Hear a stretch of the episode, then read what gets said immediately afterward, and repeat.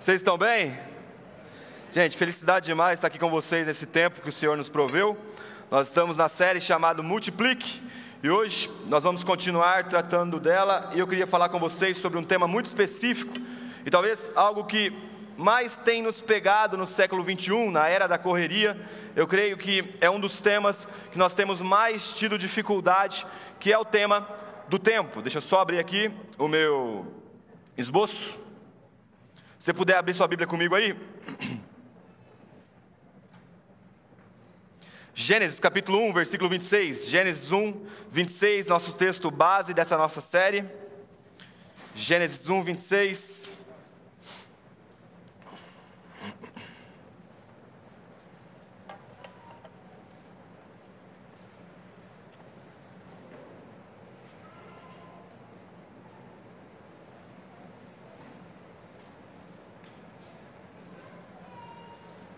Gênesis capítulo 1, versículo 26, a Bíblia diz: E Deus disse: Façamos o ser humano a nossa imagem, conforme a nossa semelhança. Tenha ele domínio sobre os peixes do mar, sobre as aves do céu, sobre os animais domésticos, sobre toda a terra e sobre todos os animais que rastejam pela terra. Assim, Deus criou o ser humano, Deus criou o homem à sua imagem e semelhança. A imagem de Deus o criou, homem e mulher os criou. E Deus os abençoou e lhes disse: Sejam fecundos, multipliquem-se, encham a terra e sujeitem-na, tenham domínio sobre os peixes do mar, sobre as aves do céu e sobre todo animal que rasteja pela terra. Se puder fechar seus olhos, vamos orar. Pai, obrigado por esse dia que o Senhor nos proveu a graça de estarmos vivos Obrigado, Senhor, por ter nos escolhido como nação brasileira e nós clamamos a Ti, capacita-nos por meio da Tua palavra para que nós possamos Te representar nessa nação, Pai. Que nós possamos ser voz profética no mundo, que nós possamos clamar a Ti de todos os lugares para que o Senhor se manifeste no nosso meio. Nós oramos por isso, Senhor, dá-nos revelação e sabedoria, que o Senhor nos dê graça e entendimento nessa manhã, em nome de Jesus. Amém e amém. Gente, nós estamos então na série chamada Multiplique onde nós estamos trabalhando a operação matemática preferida de Deus. No primeiro tema, no primeiro ponto, o Douglas tratou sobre dons e talentos, e na semana passada o Arthur tratou sobre discípulos, a multiplicação de discípulos e a multiplicação de dons e talentos. Diferente do tema que nós vamos trabalhar hoje, os temas que foram trabalhados nas semanas anteriores diz respeito a uma multiplicação quantitativa. Então, você é, multiplicar dons e talentos diz respeito a você multiplicar de fato aquilo que o Senhor nos deu. Discípulos é a mesma coisa, assim como o Senhor nos deu algumas pessoas para que nós possamos caminhar juntos, a ideia é que nós venhamos multiplicar cristãos pela terra, isso de forma literal, tendo filhos e também discipulando as nações por meio do Evangelho de Cristo. Hoje o nosso tema vai ser sobre multiplique tempo. Multiplique tempo. Eu já estou vendo alguns irmãos aqui, ó. Uf, preciso muito. Só que diferente dos outros, o multiplique tempo, ele não tem um aspecto quantitativo, mas qualitativo. Porque o Senhor nos deu 24 horas por dia. E talvez uma das frases mais erradas que nós falamos é que nós deveríamos ter mais tempo, mas Deus, dentro da Sua soberania, dentro da Sua graça e dentro da Tua sabedoria completa, nos deu 24 horas, porque Ele estava ciente de que esse era o tempo bastante que nós precisávamos para viver. Então, todos que estão aqui nessa sala têm duas coisas em comum e isso é inegociável. A primeira é que todos nós vamos morrer. Teologia do coach, vamos lá, gente. Tô brincando. Eu sempre brinco com o coach, que a galera brinca com a filosofia. Especialmente o Thiago, fica sempre zoando comigo. E o segundo aspecto é que todos nós recebemos toda manhã um crédito. O Senhor deposita na nossa mão um crédito de 24 horas. Pare e pensa, quando você acorda pela manhã, você pode levantar os seus olhos e pensar, cara, o Senhor creditou, o Senhor me deu 24 horas do dia para que eu possa viver nesse dia chamado hoje. Agora, Se o tempo então não pode ser multiplicado no aspecto de quantidade, você não consegue gerar 30 horas, você consegue gerenciar, você consegue gerir, você consegue administrar o seu tempo. A pergunta é: qual deve ser o nosso estilo de vida? Qual deve ser a nossa forma de viver, sendo filhos de Deus, chamados a esse cuidado, a essa multiplicação do tempo? E para isso eu queria convidar você a abrir sua Bíblia agora em Efésios capítulo 5, Efésios 5. 5, versículo 15. Efésios 5, versículo 15.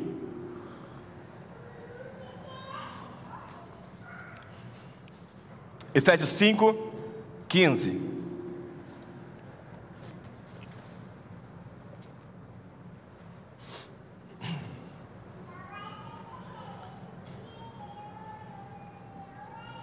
A Bíblia diz, esperando, algumas pessoas estão encontrando ainda.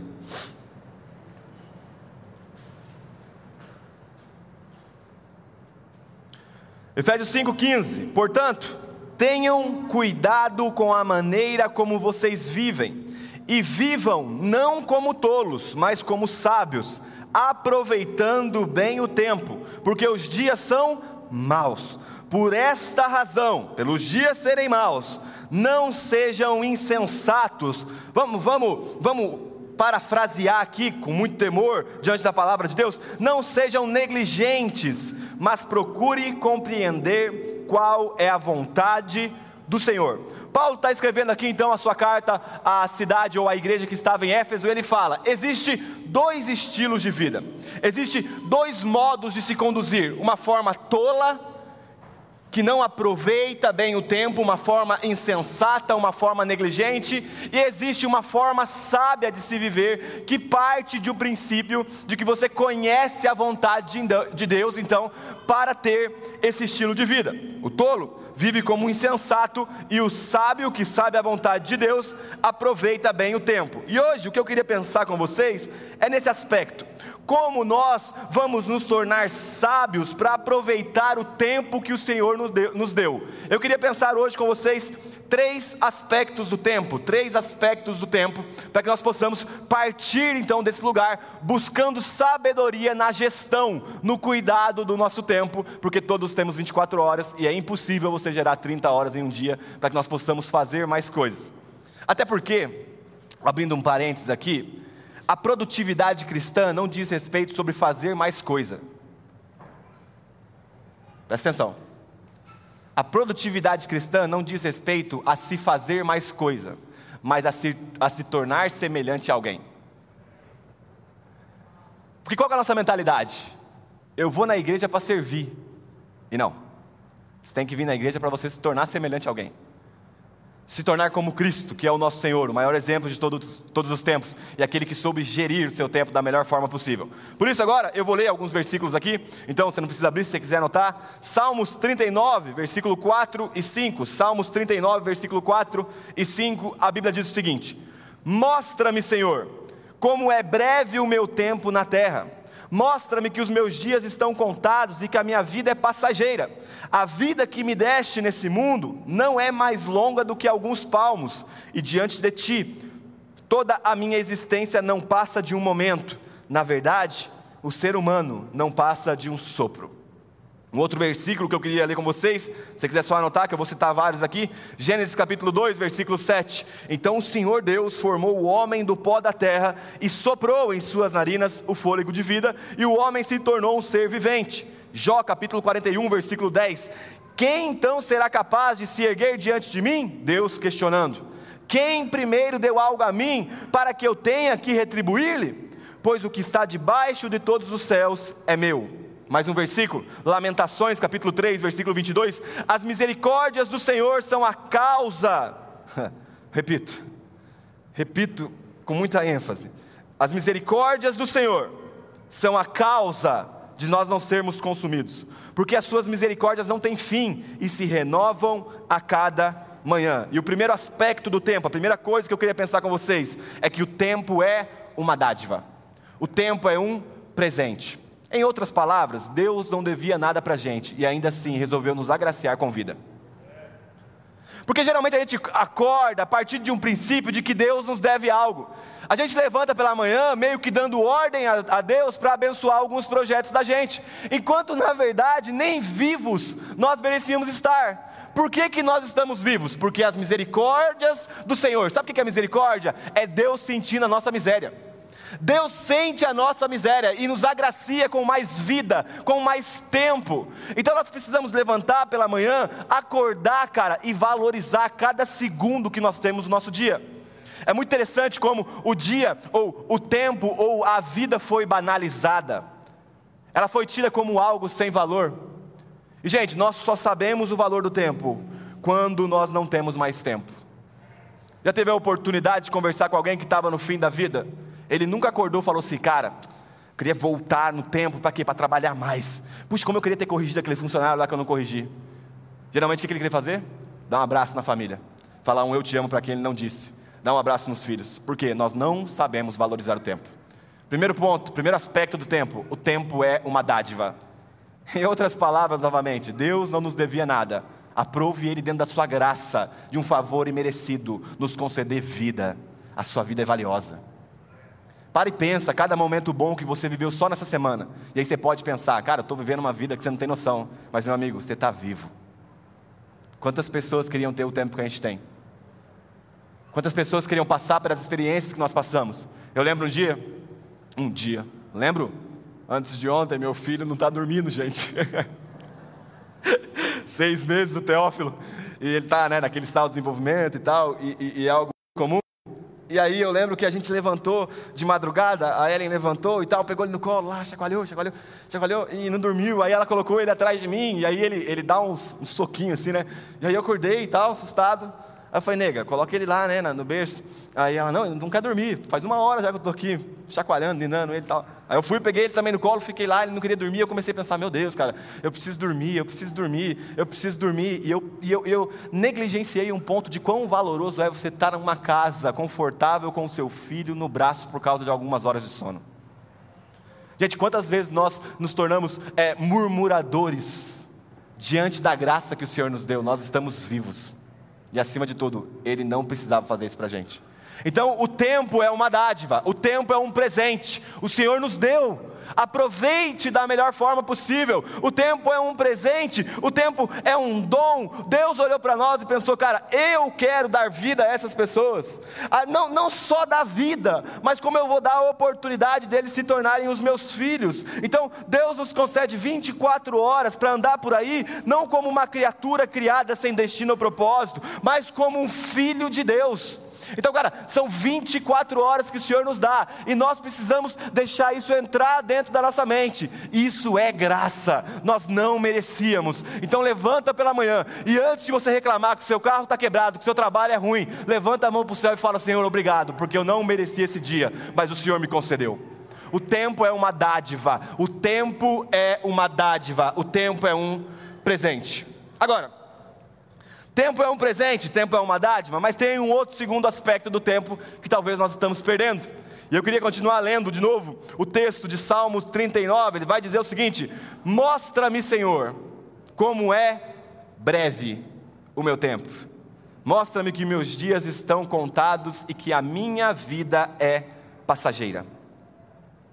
É muito interessante que Deus nos deu um presente, mas nesse estilo que nós estamos vivendo hoje, ele é um tempo breve, ele é um tempo finito. Então, esse presente que o Senhor nos deu é algo que vai acabar em algum momento. Todos nós passaremos pela morte. Todos nós vamos passar por esse portal, e geralmente é algo que a gente não quer passar, a gente sempre tenta pular a fila, tipo, não, vai na minha frente, né? E tal. mas não, todos nós vamos morrer em um momento. O tempo é uma dádiva, mas o tempo é breve e finito.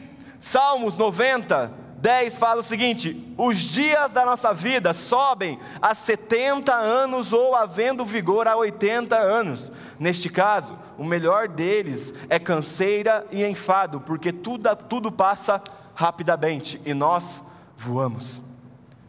Eu lembro, gente, meus, eu, eu, sempre falo isso aqui, eu vou repetir. Meus exemplos vai ser tudo sobre filho, porque é o que eu estou vivendo no momento, gente. Não tem como, não tô, é fralda, é tudo isso aí. Então, normal.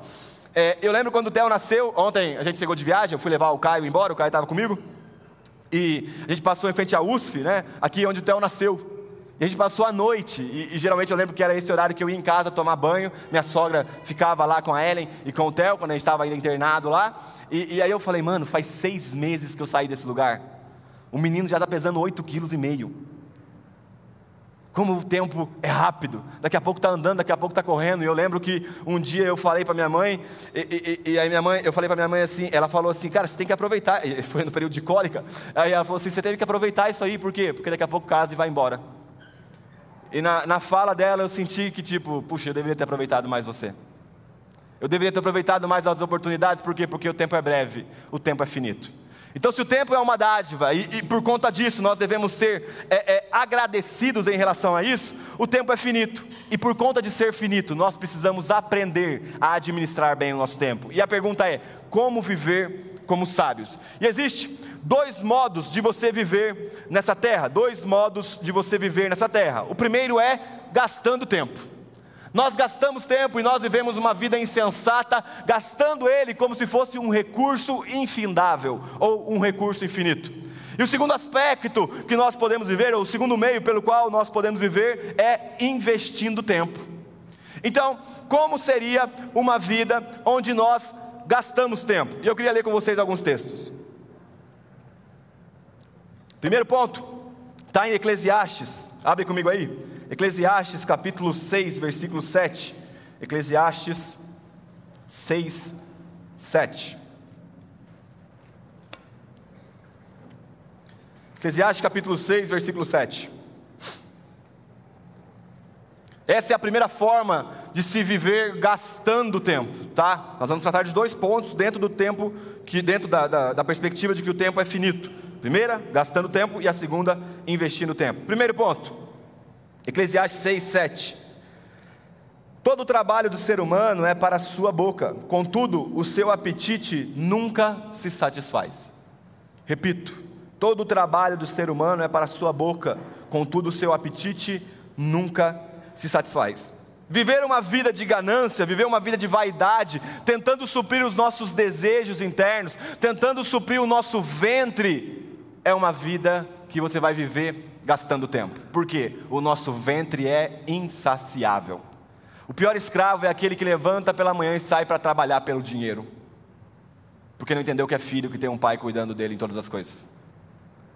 A pior coisa do mundo é você levantar pela manhã ou ir fazer qualquer outra coisa pensando em receber algo.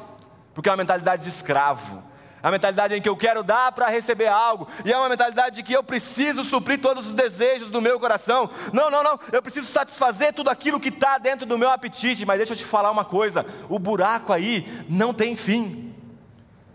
Gente, vocês já tiveram a oportunidade, é, e é muito louco, geralmente acontece isso quando a gente é, é, pega uma idade, consegue comprar uma moto, um carro e tal. Eu lembro que eu ganhei uma moto com 18 anos do meu pai, quando eu fiz 18 anos, meu pai me deu uma moto. E cara, era a moto. Eu sentei na moto e falei, cara, eu vou ficar com essa moto pro resto da minha vida, porque que moto incrível e tal. E, e eu fiquei muito feliz. E aí passou seis meses, a moto já não me deixava tão feliz assim. Porque eu pegava chuva, passava frio, comecei a namorar, e aí eu ia levar ela embora, ela tomava chuva de moto comigo. E aí eu comecei a falar, Zagué, preciso de um carro. E aí eu fui e comprei um, um golzinho quadrado, gol G, G1, sei lá qual que é o número, um golzinho quadrado. E aí eu falei, ah, agora sim, porque agora eu tô satisfeito, cara. Tô com um gol quadrado, pode chover, ó, eu com a nega tá aqui dentro, não vai molhar a gente, a gente vai embora tranquilo, tudo certinho. Adivinha? Era álcool. Para ligar de manhã, meu amigo, é meia hora para pegar o carro e 30, mais meia hora para aquecer o carro. E aí eu falei, não, não, não, agora preciso de um carro a gasolina. Preciso de um carro que tenha gasolina, porque álcool não tem como, estou gastando muito tempo da minha vida aqui fazendo isso. E aí eu fui, troquei, peguei um golzinho bola vinho, lindo. Meu pai tinha um, eu lembro, quando eu comprei ele, eu falei, nossa, igual ao do meu pai. E aí eu lembro que é, o golzinho bola, ele tinha um problema no motor, que ele fumaçava. E aí no começo era muito bom, eu falei, o que, que tem? É bom que mata os pernilongos de Cambuí. E depois, aí eu, eu, eu, lembro que o golzinho começou a fumaçar, e eu chegava assim, quando eu ia pro culto, o povo via eu vindo lá de trás com a minha Maria Fumaça, assim, ó. E aí eu falava, cara, já não dá mais para fazer isso, né? Estou namorando a filha do pastor, como é que eu vou fazer? Na época, a gente estava lá em Cambuí ainda. Eu falei, bom, já sei. E aí, depois de um tempo, fui e peguei um Fox.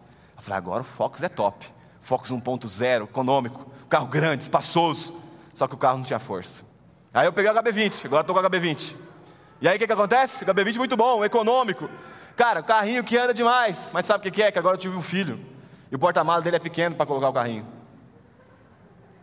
Você percebe como a nossa vida às vezes vai nos consumindo? E se eu trabalhar, gente, estou usando um exemplo simples, que é um carro, eu vou morrer atrás do carro perfeito, isso nunca vai acontecer na minha vida? Se eu sair de casa todos os dias pensando, não, amanhã eu tenho que trabalhar, porque, porque agora eu quero comprar um carro maior, e não que isso seja pecado, não é, gente, mas eu não posso viver pela, por essa causa, eu não posso pegar o meu tempo e gastar somente pela ganância.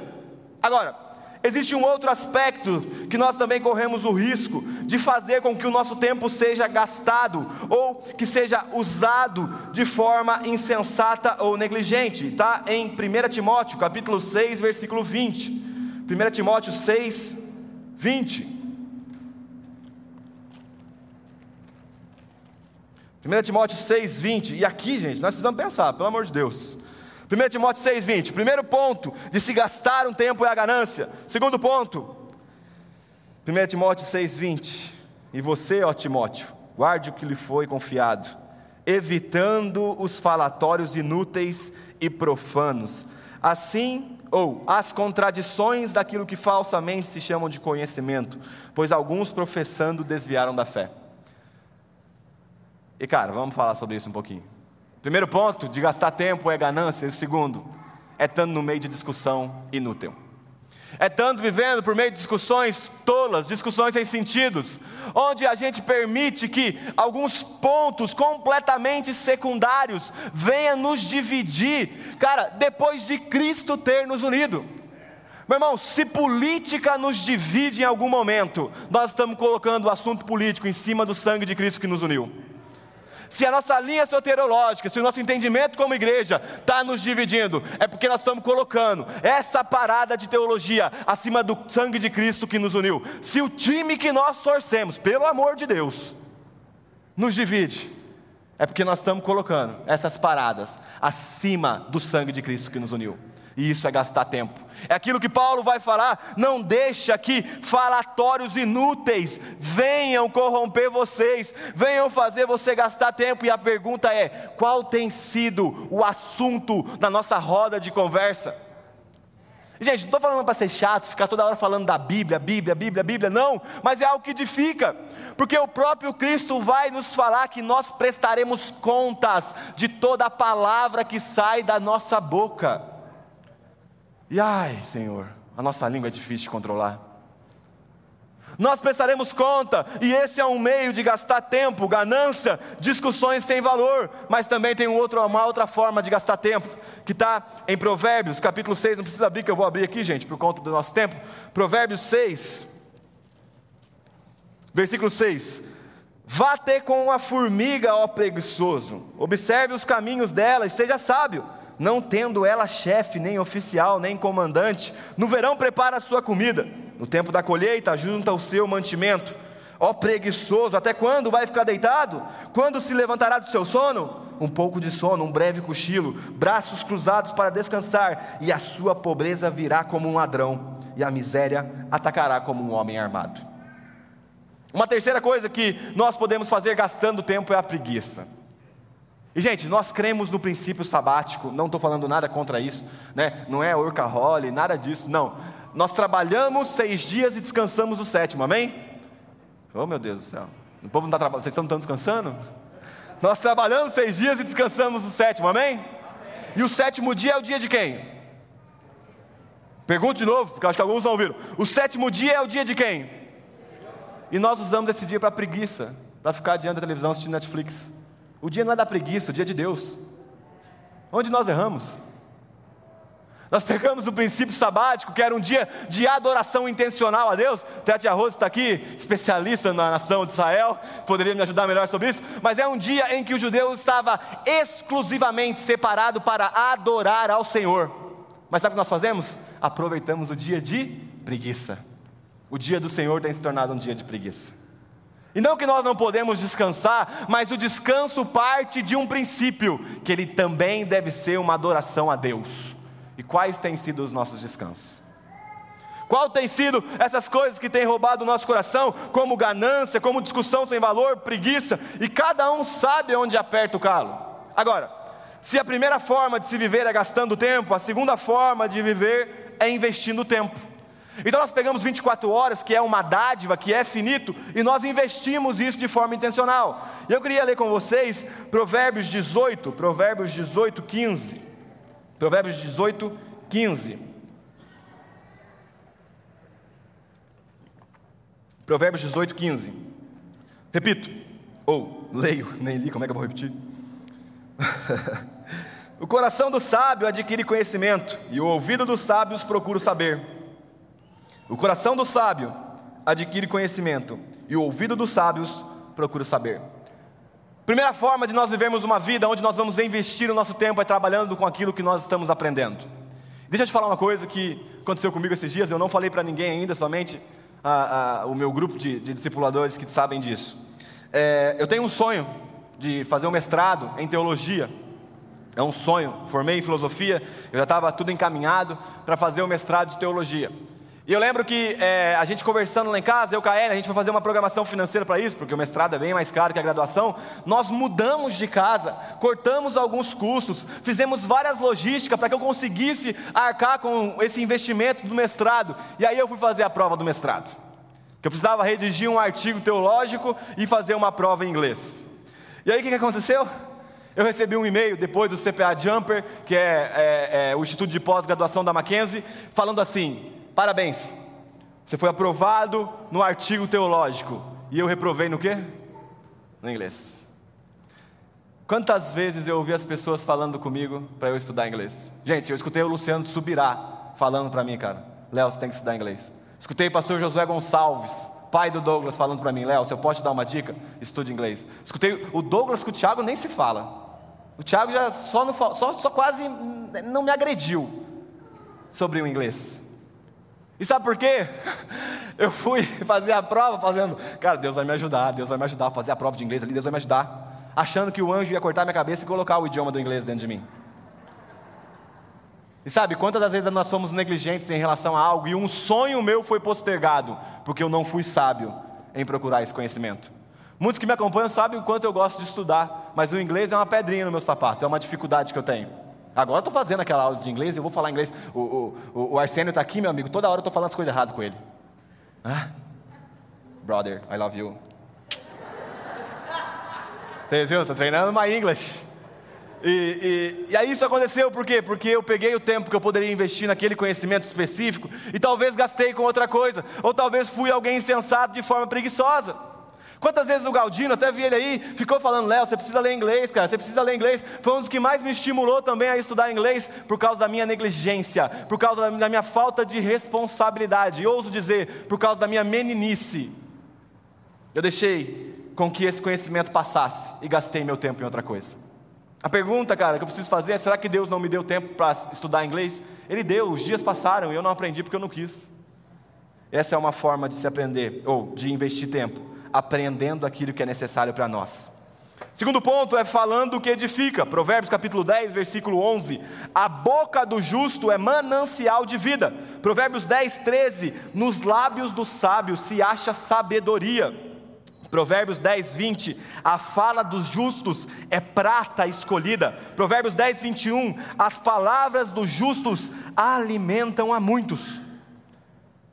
Nós precisamos ter consciência de que investir tempo é falar ao meu irmão aquilo que o edifica, aquilo que constrói nele algo que Cristo quer desenvolver. Porque boa parte, e isso a gente tem enfatizado aqui, da maneira como nós nos relacionamos, é uma forma pejorativa. Eu me refiro a você, ô gordinho, ô narigudo, ô careca, ô feio. E cara, a gente poderia gastar esse tempo onde nós estamos chamando o outro com algo que iria edificar. Então eu poderia falar profeticamente, e aí, santo? Eu sei que você está com dificuldade em tal pecado, mas você vai vencer isso. E aí, cara, que tem essa característica de manso e humilde, eu creio que você vai vencer isso. E aí, pessoa que tem dificuldade em inglês e vai falar inglês em nome de Jesus. Profetizei para mim mesmo aqui, recebo. Ah, fiquei pentecostal aqui agora. Falar o que edifica, cuidar das nossas palavras, cuidar da nossa língua. Porque, gente, a coisa que mais me impressiona é quando às vezes as pessoas vêm visitar a gente de fora e aí a gente está ali no cantinho, as pessoas falam: Nossa, cara, a palavra do Douglas marcou muito, a palavra do Tiago, a palavra do Arthur, a palavra da Val nos marcou muito. Mas sabe uma coisa que me marcou? Foi o jeito que os voluntários da casa falou comigo. Aqueles que talvez estão no estilo de serviço no anonimato, aqueles que não, cima, não estão em cima do púlpito, ensinando, falando, foram edificados pela forma em que eles foram tratados na entrada. Falar o que edifica é uma outra forma de investir tempo. E também, por último, desenvolvendo a sua vocação. 2 Timóteo capítulo 1, versículo 6. Por esta razão, venho lembrar-lhe que reavive o dom de Deus que está em você contextualizando novamente com muito temor e tremor diante da palavra. Por essa razão, venho lembrar-lhe: não deixe que o dom se apague, não, não seja negligente com a administração do dom que ele entregou para a sua vida. Reavive, trabalhe, acorde, desperte aquilo que o Senhor colocou na sua vida. Gente, eu tenho certeza que nesse lugar tem pessoas que poderiam estar lidando com construções magníficas, mas por conta da preguiça, por conta da negligência, talvez não estão trabalhando nessa área ainda. Eu tenho certeza que tem gente aqui que era para estar tá liderando empresas gigantes, CEO, por que não? Mas por conta da negligência, por conta da preguiça, não vai se dedicar em aprender e desenvolver o dom de Deus. Eu tenho, eu tenho certeza que tem gente aqui que era para estar tá ensinando aqui de cima, mas não foi intencional naquilo que o Senhor entregou. E quando eu estava montando essa palavra, e você pode colocar para mim, por favor, aqui, Wes? Eu fiquei pensando é, como que eu consegui me tornar alguém disciplinado e, e intencional? Eu gosto muito de, de, de desenvolver, é, é, a minha área de vocação eu creio que é o, é ensino, é algo que Deus me deu, e, e, eu sempre costumo ler muito, estudar muito, gosto pra caramba disso, só no inglês que eu vacilei, a benção do inglês ainda, está doendo gente, precisa ser discipulado. e, e, e eu fiquei pensando como que eu comecei a avaliar minha vida, e eu lembro que quando eu me converti, meu sogro, pastor da época, é, ele me discipulou por meio de livros. Então eu chegava lá na casa dele, eu já contei isso para vocês, eu falava, ó oh, pastor, eu queria aprender a orar. Ele falava, orar? Beleza. Ele ia na biblioteca dele, também na bibliotequinha lá, pegava e falava, ó, oh, lê esse livro aqui, na hora que você chegar, a gente vai conversar sobre esse livro. Aí eu falava, pastor, queria aprender a dizimar, ofertar. Aí ele falava, ah, dizimar, ofertar? Então peraí, vem cá que eu vou, te eu vou investir na sua vida com livros. Livros também são bons investimentos, sou suspeito para falar. Mas eu lembro que algo que foi é, marcante para a minha vida foi uma frase que o Douglas me disse. Eu lembro um dia que eu fiz algum tipo de projeto e, e, aí esse projeto não superou ou não me deu o retorno que eu esperava e frustrou a minha expectativa. E eu cheguei diante do Douglas e, e aí eu falei, cara, fiz aquilo lá, o negócio não deu certo. Puxa, fiquei mó triste, achei que ia tal coisa e tal. E aí o Douglas falou assim, Léo, a gente não pode perder de vista que a nossa recompensa eterna vai ser dada pelo Senhor. Eu lembro que naquele momento ele falou assim: ó, a sua dedicação talvez não frutificou agora aqui, mas lá na frente isso vai te dar uma recompensa. Na eternidade você vai ser recompensado por isso. E a pergunta que nós precisamos fazer é: como difere, como é, é, é, é diferente a vida do sábio e a vida de um insensato? Aqui nós temos algo, tem até um laser, gente. Estou muito coach. Linha do tempo. Cadê o Tiago? O Tiago depois vai falar para mim. linha do tempo. Nós temos aqui o início da nossa vida, uma linha do tempo. Então aqui está tudo do que acontece e aqui está o fim. Geralmente o insensato ele vai tomar as decisões olhando do tempo para o tempo. Só que você concorda comigo que se a linha do tempo tem início e fim, a eternidade é essa linha continuando? Vocês concordam comigo? Mas não é. Qual que é a grande questão? O insensato, ele olha para o tempo em que nós estamos vivendo, que tem um início, que terá um meio e que terá um fim, e toma a decisão baseada nesse tempo. Já o sábio olha para toda a eternidade que está, está em torno da linha do tempo e toma a decisão a partir da eternidade para a rotina dessa vida. Então eu pergunto para você: oração, leitura bíblica, é investimento ou gasto? Depende da perspectiva qual você está olhando. Você está partindo de uma mentalidade secularizada, uma mentalidade é, secularista, porque do século todos nós somos, mas uma mentalidade que pensa que o início da vida começa aqui e termina aqui, as suas decisões vão ser sempre em prol daquilo que te trará retorno no agora. E aí acordar de madrugada e cuidar do seu filho é algo ruim, porque afinal de contas amanhã você tem que trabalhar, e se você não trabalhar certo, não vai te dar o retorno correto, e se você não ter o retorno correto, isso vai trazer prejuízo para a sua vida. Agora, se eu levantar de madrugada com a mentalidade que eu estou sustentando no braço o futuro do reino de Deus, isso vai ser investimento. Então é essa mentalidade que nós temos que trabalhar, olhar para a nossa rotina e perguntar: as minhas decisões são baseadas em toda essa parte branca que é chamada de eternidade, ou estou pensando do tempo para o tempo atual? Essa é a forma que nós vamos pensar. Gente, não estou falando aqui que você tem que se tornar um monge. Né? Ah, então a partir de amanhã não precisa trabalhar mais, tem que só viver de oração e leitura bíblica, água, né? e pão e chinelo de pau. Não, não é isso que eu estou falando. O que eu estou falando é que você vai trabalhar com uma mentalidade. Qual? A mentalidade eterna. Léo, mas e o dinheiro que eu preciso para sustentar minha família? Não se preocupe, nós não somos como os pagões, os pagões que andam por aí é, é, é, é, preocupando com inúmeras coisas. Nós somos filhos de Deus que temos um Pai que nos sustenta em todas as coisas. Gente, na verdade, na verdade, o nosso chefe é só uma fantasia da graça comum de Deus nos sustentando. Porque o problema é que quando eu tomo decisão baseada no dinheiro, isso gera ansiedade, porque nunca vai ser o bastante e sempre vai faltar. Agora, quando eu tomo decisão baseado naquilo que Deus quer que eu faça a partir da eternidade, meu amigo, tudo muda. Você chega num lugar e você pensa que você é um advogado, mas na verdade não. Você está com uma roupagem de advogado, você é um embaixador do reino. Você chega num lugar, você acha que você é um médico, meu amigo, para. É muito importante isso, mas você está ligado que dentro de você tem uma semente que é uma bomba explosiva. Amor, amor de Cristo espalhado naquele lugar. Você está num lugar você pensa que você é, é, é, é, alguém que trabalha como vendedor. Meu amigo, deixa eu te falar, é só um disfarce de Deus para que nós possamos proclamar o Evangelho. Porque vendas, porque direito, porque medicina não fará sentido à luz da eternidade. Mas a proclamação do Evangelho e o anúncio do reino, sim, vai ter causas e vai ter efeitos eternos. Então a pergunta que nós precisamos nos fazer nessa manhã é: à luz da linha do tempo, à luz disso que nós estamos vivendo, a nossa rotina tem sido um investimento ou um gasto de tempo? E é difícil, gente, porque nós vamos ter que abandonar algumas paradas. Nós vamos ter que deixar de lado algumas coisas, porque nós estamos investindo para essa vida, enquanto o Senhor nos chama a olhar para a eternidade. O cristão, segundo Agostinho, um filósofo que eu gosto muito, ele vai falar que o tempo é um resquício, é, é, é uma poeira, é uma micropartícula de toda a eternidade. Então, o que, que você vai ser na eternidade? Filho de Deus. Viva agora com essa mentalidade, proclamando o reino do Senhor.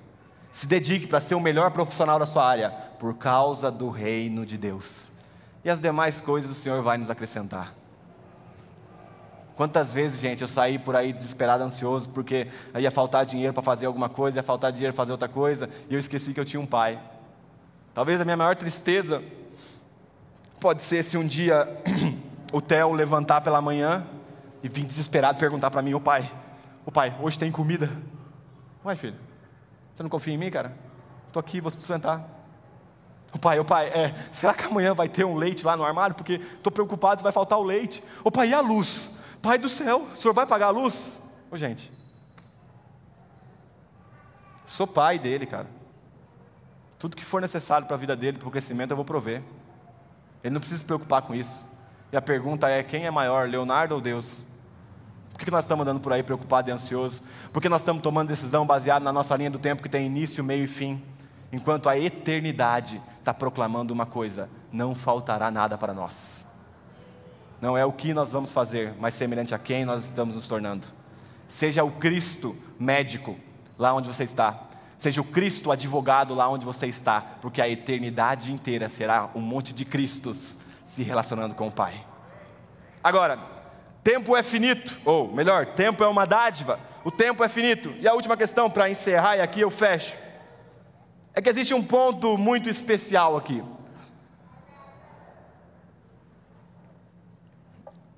O tempo é uma dádiva, nós devemos agradecer ao Senhor por isso, e por conta disso temos mentalidade, temos a consciência de que o tempo vai acabar, e por esse tempo acabar, nós somos chamados a viver a luz da eternidade. Se quiser, pode até tirar isso aqui. Então, é, luz da eternidade, nós precisamos pensar se existe algo que é essencial para essa vida. Gente, cada um que está aqui dentro tem uma vocação. Uns foram chamados para uma coisa, outros foram chamados para outra coisa, e todos nós fomos chamados para uma coisa e precisamos nos dedicar estudar, cara. Se esforce por isso sim, sabe? Vai, vai atrás da melhor faculdade, vai atrás do melhor curso, vai atrás do melhor mentor, para que Deus possa ser glorificado por meio dessa sua ação. Agora, dentre toda essa nossa correria, o terceiro ponto que eu queria falar com vocês é que existe um tempo dentro do tempo que é essencial. Fui filosófico. existe um tempo dentro do tempo que é essencial. Um tempo que não pode ser negociado, um tempo que não pode ser é trocado. E gente, eu queria mostrar para vocês uma pessoa nas escrituras que era ocupada. Gente, para e pensa, tipo assim, ó, você pode falar, é, o meu pai, meu pai é, é emergencista, ele é motorista de ambulância. Geralmente nos períodos de festa, ele fica, ele fica de plantão 24 horas, né?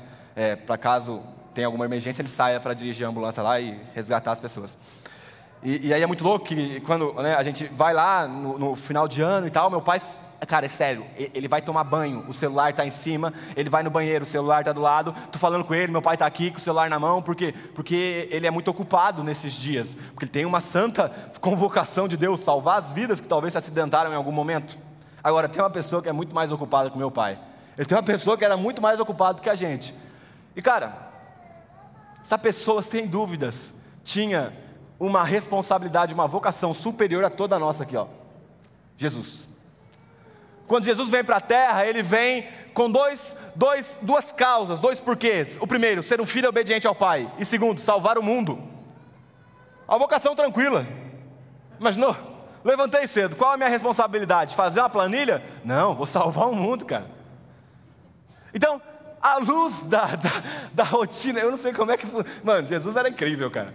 Para, para e pensa comigo, ele levantando de manhã, preguiçando e falar, mais um dia, vou lá salvar o mundo. Pensa na responsabilidade que estava sobre os ombros do nosso Senhor.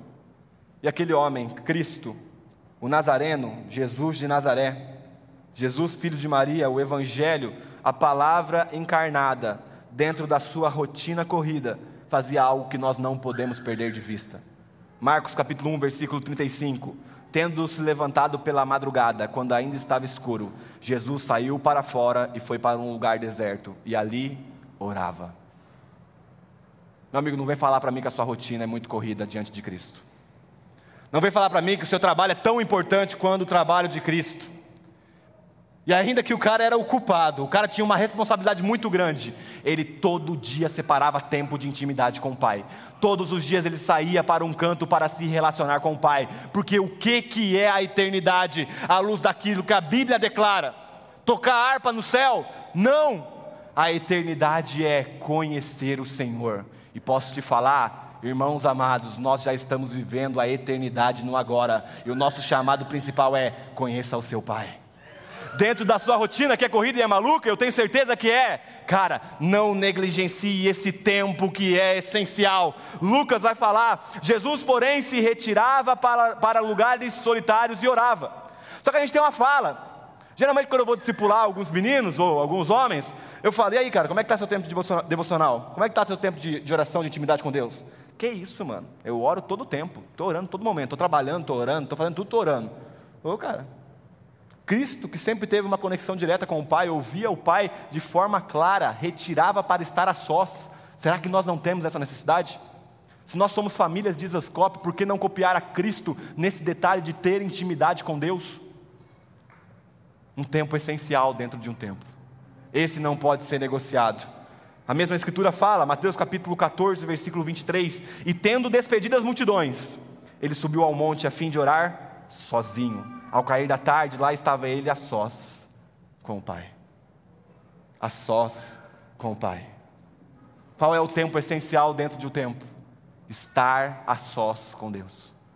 Nosso tempo é uma dádiva que o próprio Deus nos deu. E sim, ore em todo momento, mas tenha tempo a sós com o Pai, porque Ele é digno de receber. E sabe, Jesus vai falar algo que nós somos chamados, isso serve para todos, claro. Mateus 6,6: Mas ao orar, entre no seu quarto, feche a porta e olhe ao seu pai que está em secreto e o seu pai que vem em secreto lhe dará recompensa. E você pode estar pensando comigo, mas Léo, é que você não está entendendo, cara. A minha rotina é muito corrida. O meu tempo de investimento, você pode até usar isso como um argumento e defender isso. De tipo, cara, é que eu estou constantemente investindo. Eu estou trabalhando atrás de novos cursos. Eu estou exercendo cuidado para minha família. Eu estou ajudando no voluntariado da igreja. Eu estou fazendo tudo isso. E diante dessa grande questão, nós precisamos pensar qual é o fim principal do homem. Então, cara, todos nós temos uma vocação, mas todos nós somos humanidade e existe algo que é singular dentro da nossa vocação. Qual é a finalidade, qual é o porquê, qual é o tempo essencial dessa vocação? Eu queria tomar emprestado o catecismo de Westminster, um catecismo que foi formatado para ensinar pessoas a compreender a razão da fé delas e o porquê elas existem. E a pergunta de número um diz o seguinte: qual é o fim principal do homem? Vamos reformular com muita ousadia aqui e temor, tremor? Qual é o propósito principal do homem? O fim principal do homem é glorificar a Deus e deleitar-se nele para sempre. À luz desse tempo essencial, todas as outras coisas são secundárias. À luz disso que é essencial, à luz da, da, do desascope, da cópia de Jesus que nós acabamos de ler, ele separava tempo para aquilo que é essencial. Então, meu amigo, estou aqui para falar uma coisa para você. Não come todo o bolo que Deus te deu, chamado tempo, não deixando nenhum pedacinho para Ele. Porque na verdade todo o bolo é dele. E graças a Ele por ter nos dado esse bolo. E o que nós precisamos fazer é ter consciência de que sim, precisamos nos santificar completamente todos os dias, mas o tempo essencial é o tempo a sós com o Pai. Nós não podemos deixar que a eternidade se torne chata para nós. Corre-se o risco de chegar no céu. A Thaís morre do coração. Corre o risco de nós entrarmos na era chamada eternidade, onde nós vamos passar eternamente conhecendo a Deus. E a gente falar que era chato, porque não foi algo que nos interessou aqui agora, e nós somos chamados a viver isso. Existe um tempo que é essencial dentro do tempo, e esse tempo é o tempo do Evangelho, é o tempo de Cristo, um chamado à comunhão com o Pai. Fica de pé no seu lugar, vamos orar.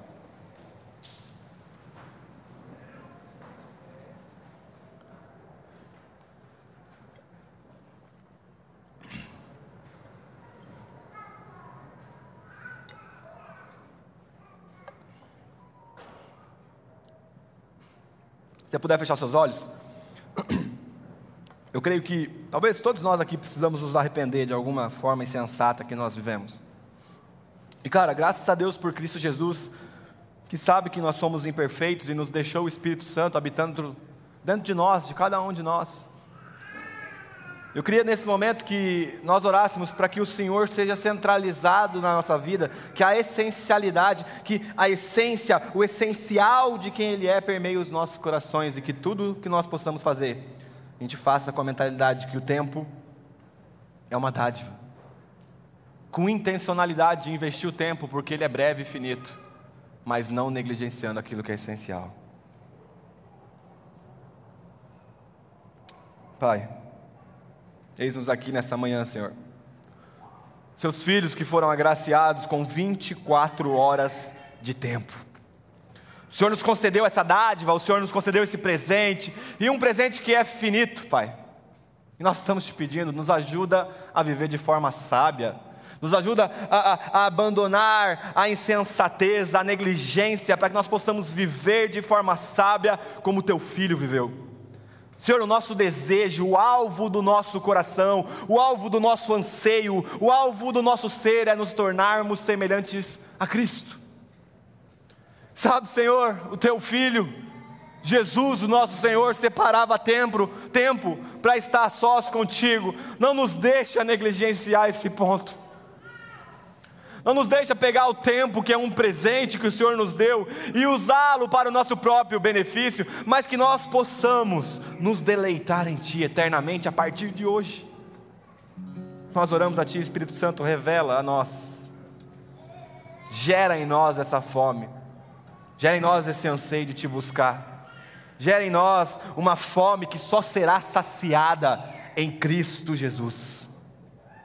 E nos dá sabedoria, Pai. Concede sabedoria às pessoas que estão aqui, para que cada uma delas saiba, administrar o seu tempo. Dá graça para que nós possamos fazer agendas, programações, coisas que nós vamos conseguir gerir o tempo para a tua glória e não viver por aí ocupados e ansiosos por coisas secundárias. Nós venhamos glorificar a Ti em cada atitude da nossa vida. Essa é a nossa oração, Pai. Dá-nos graça, em nome de Jesus.